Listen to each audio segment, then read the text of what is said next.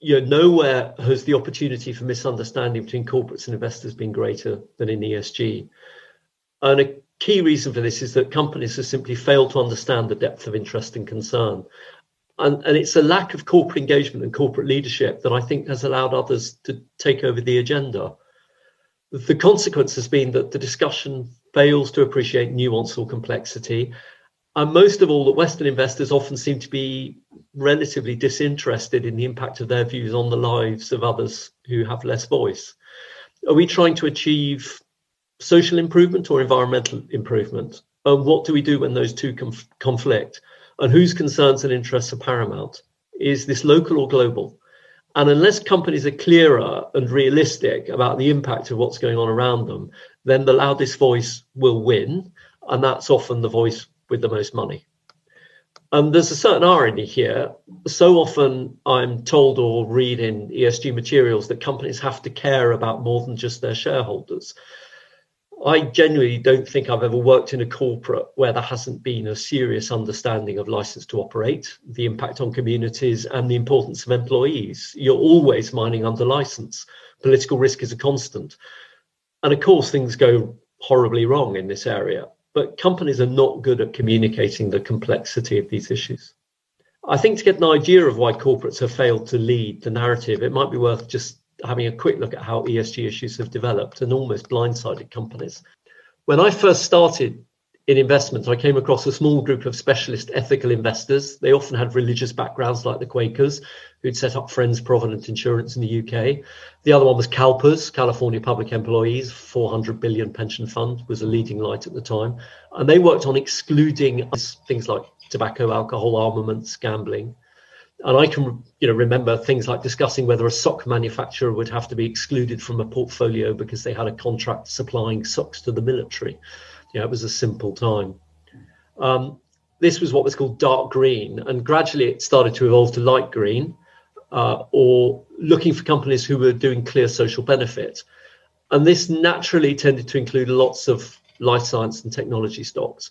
I often see comments that ESG funds outperform because they're better run companies taking a longer term and more holistic view. But I think this tends to ignore an inherent sector bias within the funds.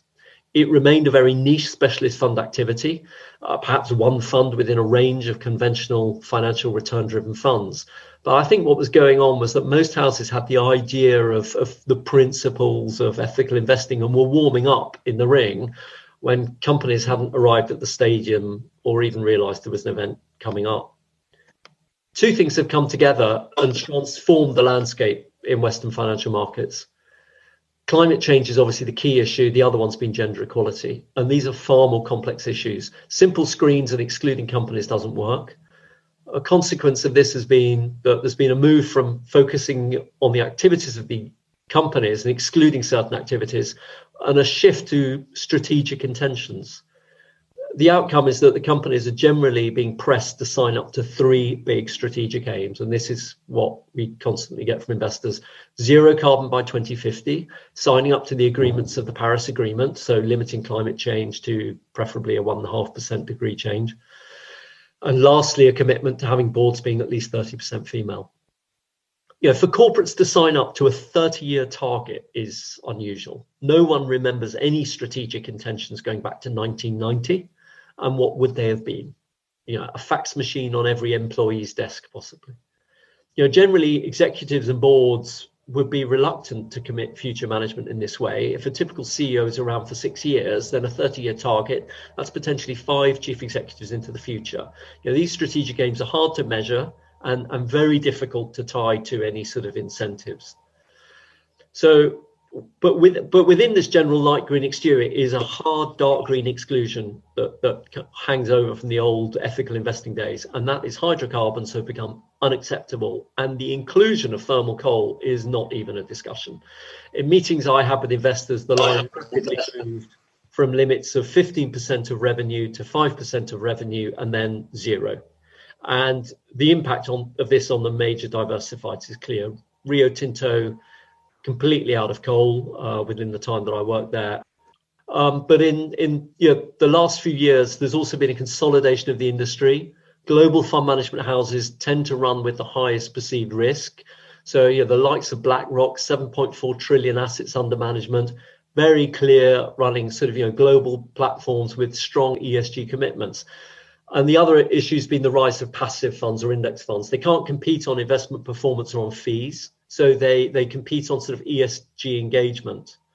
And so you've got a, a, a situation where there's sufficient weight within the investment management community that it almost doesn't matter what what the minority thinks. So I would say 18 months ago there were hedge funds that would say to me they were really financially driven rather than interested in in ESG issues.